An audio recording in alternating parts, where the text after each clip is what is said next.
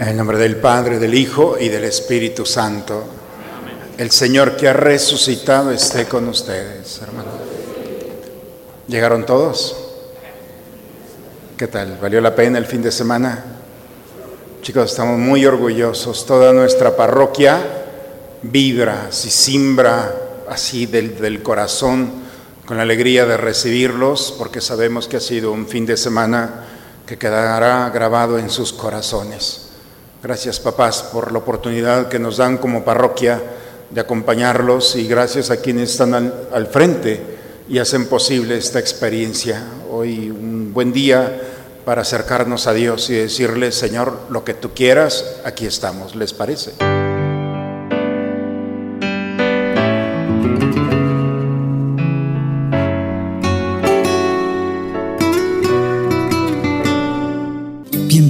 a la Santa Misa.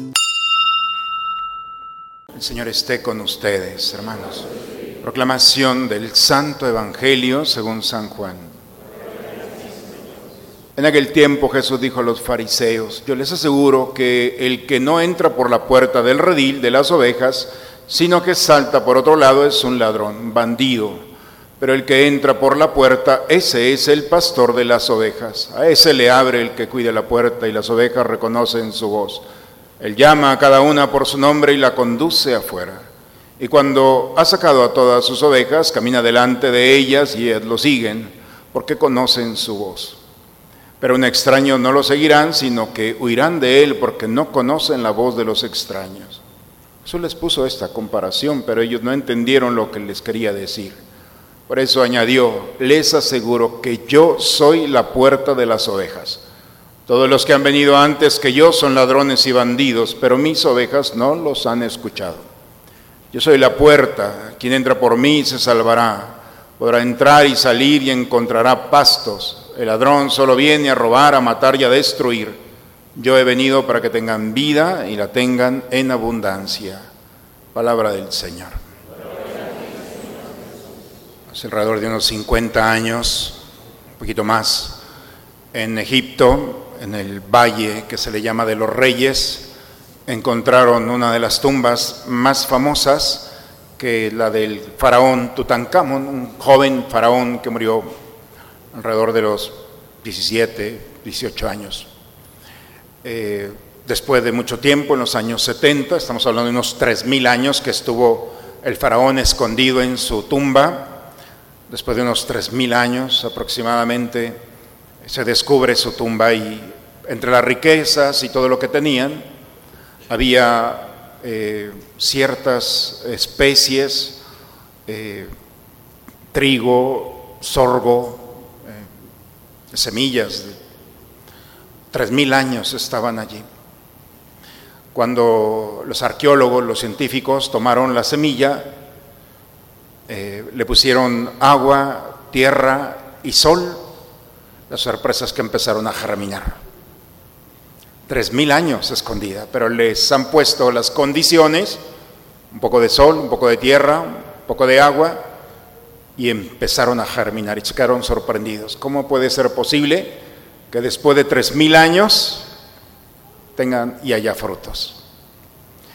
Bien, esta historia Ahora la pasamos a nuestra historia.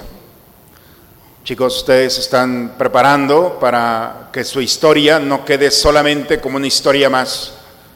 Cada uno de los que estamos aquí estamos llamados, sino nuestra conciencia y nuestras entrañas nos van a reclamar. Estamos llamados a dejar una huella imborrable en la historia, en la historia de los demás, en nuestra propia historia pero también en lo que llamamos la historia de la salvación, la historia de Dios que se está escribiendo. Por eso las lecturas del día de hoy nos hablan sobre esta realidad. El día de Pentecostés, dice la primera lectura, algo pasó, que de un momento a otro del miedo, del temor, estaban escondidos porque habían visto a su maestro crucificado, los andaban persiguiendo y se presenta Jesús y les ofrece el Espíritu Santo. Algo pasó no solamente en el exterior, sino en lo más profundo, que del temor, del miedo, se levantan sin miedo, sin temor, y empiezan a hablar de Dios con una certeza, una seguridad de decirles, el que ustedes asesinaron, el que ustedes crucificaron, sorpresa, no está muerto, está vivo. Y el mayor testimonio no es que está vacío un sepulcro, que la piedra se movió. La experiencia más genuina de que Cristo está vivo es véanme, dice Pedro el día de hoy. Yo no sé qué me pasó, más bien quién pasó por mí, quién tocó mi vida. Y desde el momento en el que ha tocado su vida, su historia se transformó en ser el reflejo de un Dios que al tocar la vida y la historia de los demás, les ofrecía lo que traía, la delicadeza de la verdadera vida, de la paz, del gozo y de la salud del alma y del cuerpo. Por eso, chicos, hay un pecado que se llama la idolatría. Y la idolatría no es tener otros dioses, es pensar que Dios es igual que nosotros. Y estamos muy equivocados. Dios no es como nosotros. No se parece nada de nosotros en algunas cosas. Nosotros nos parecemos a Él. Somos semejantes a Él. Pero por eso, cuando el profeta Oseas estaba un día hablando, Dios le dice, Oseas, no soy hombre, soy Dios. Yo no pienso como tú. Por eso, tener a Dios en nosotros es experimentar no una idea o un sentimiento o un espíritu, es tener la presencia, la persona de Dios en las entrañas, en la habitación que cada uno de nosotros tenemos ya es sagrada. Es permitir que Dios me permita ser la mejor expresión, el mejor rostro, la mejor versión, como hoy se dice, de mí mismo. La experiencia de Dios cuando nosotros le abrimos nuestro corazón, es decir lo mismo que Pedro, yo no era así, pero me alegro porque el que me ha perfeccionado, el que ha brotado, ha sacado de mí lo mejor, es el Señor. Por eso la presencia del Espíritu Santo es abrirle el, corazón y el corazón se abre por dentro, no por fuera. Dios nunca va a llegar a abrir la puerta de su corazón, a golpearla para... No, Dios no la presencia del Espíritu Santo, la confirmación, es cuando un joven como ustedes, una joven, le dice, te abro la puerta, puedes entrar.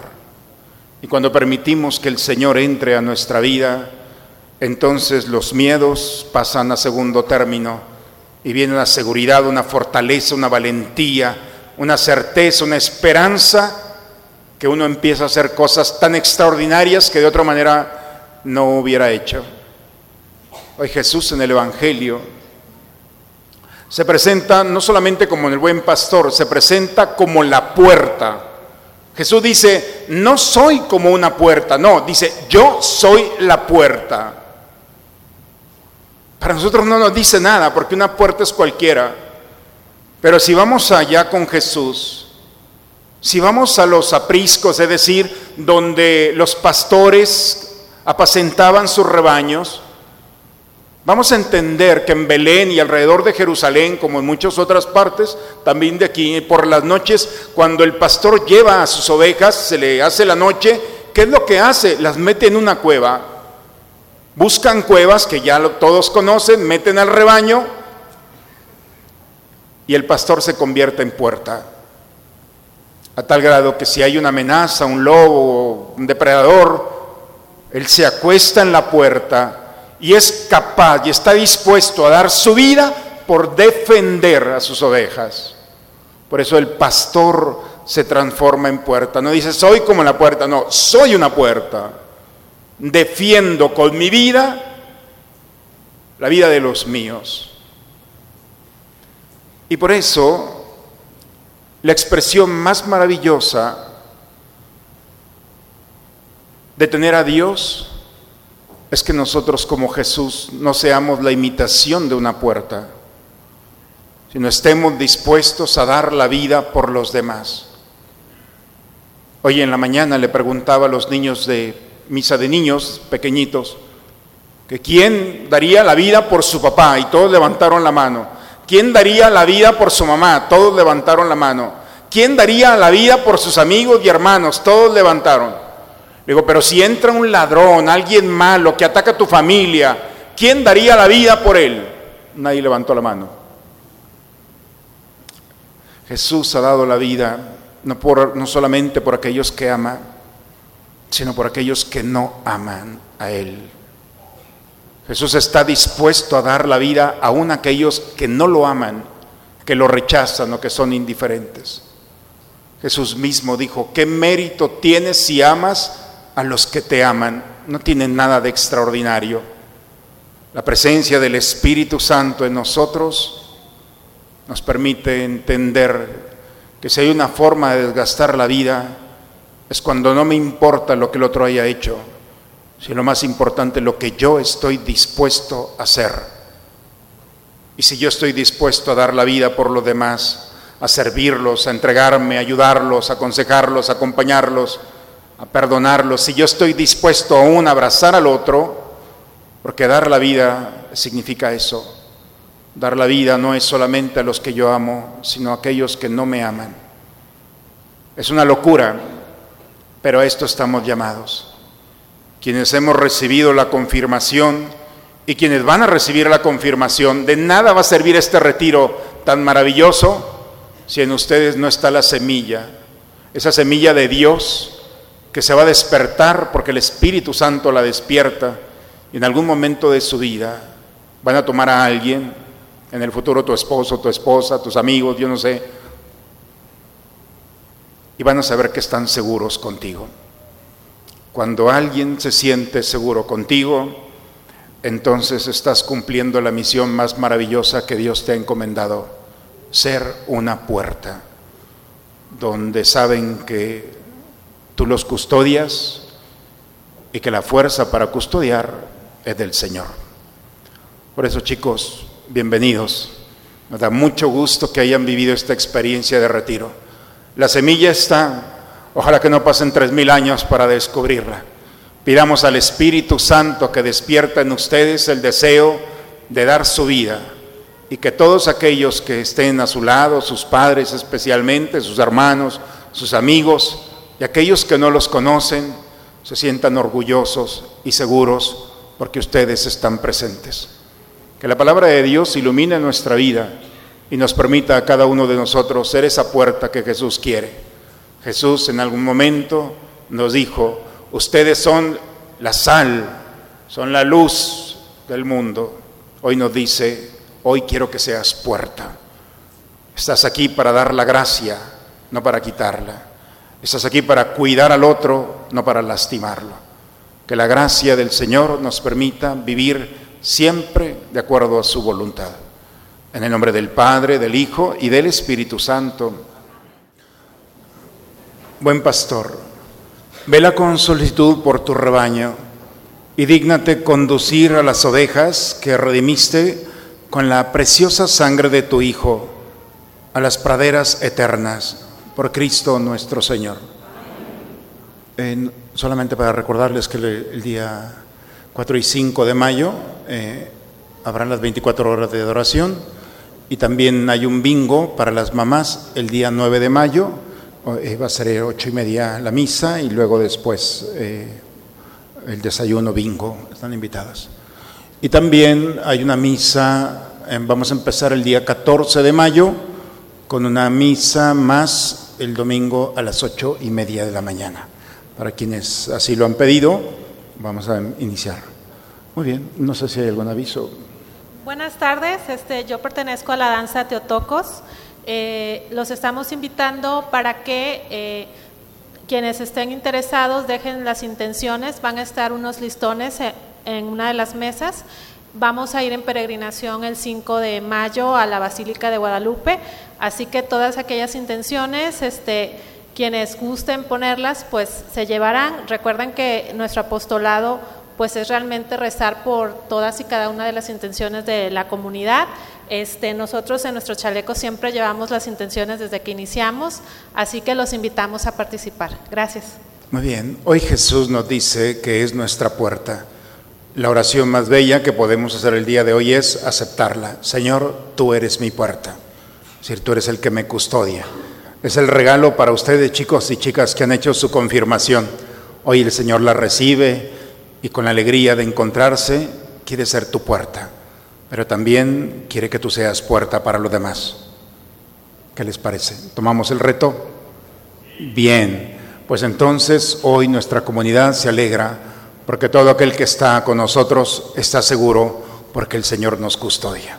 Muchas felicidades. Vamos a darles un fuerte aplauso con la alegría de haber cumplido esta misión.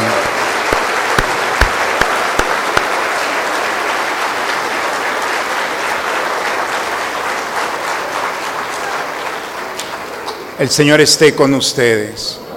La bendición de Dios Todopoderoso, Padre, Hijo y Espíritu Santo, descienda sobre ustedes, sobre sus familias y permanezca siempre a todos los que han hecho partícipe, los que han coordinado este evento. Muchas felicidades. Que Dios nuestro Señor recompense el tiempo dedicado a estos chicos. Gracias, papás, por confiar en nosotros, en esta parroquia, para continuar con esta vida de la fe. Vayamos en paz. La misa ha terminado. Muy bonita semana para todos, chicos.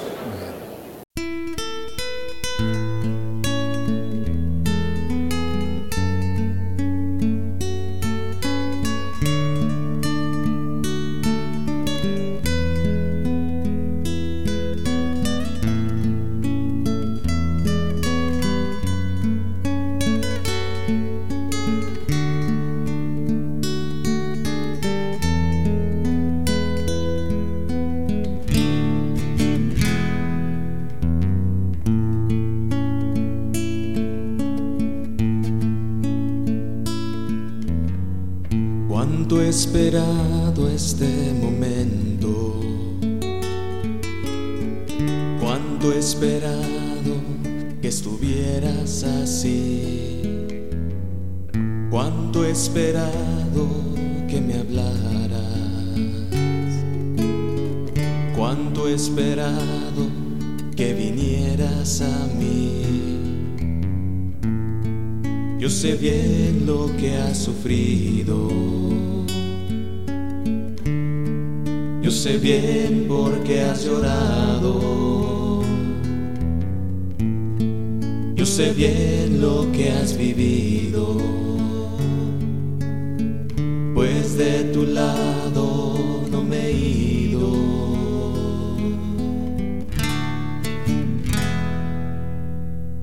Pues nadie te ama como yo pues nadie te ama como yo. Mira la cruz, esa es mi más grande prueba.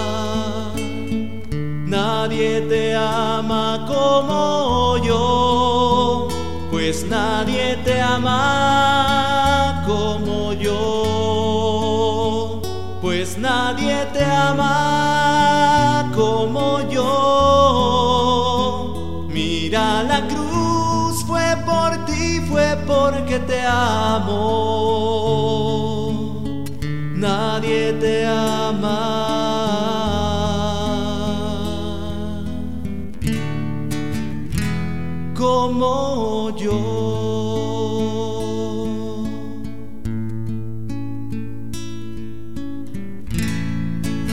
Sé bien lo que me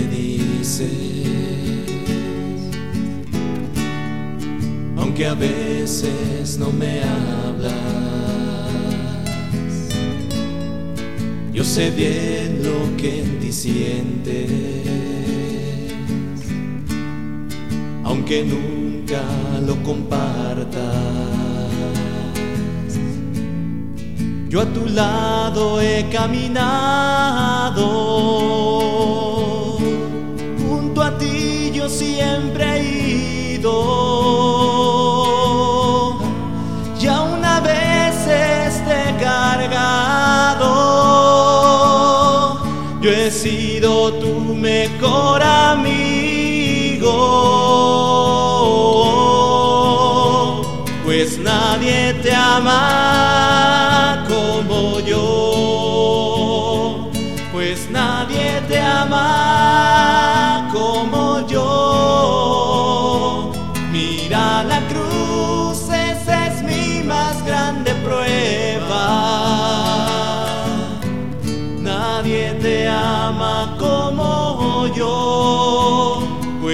nadie te ama como yo,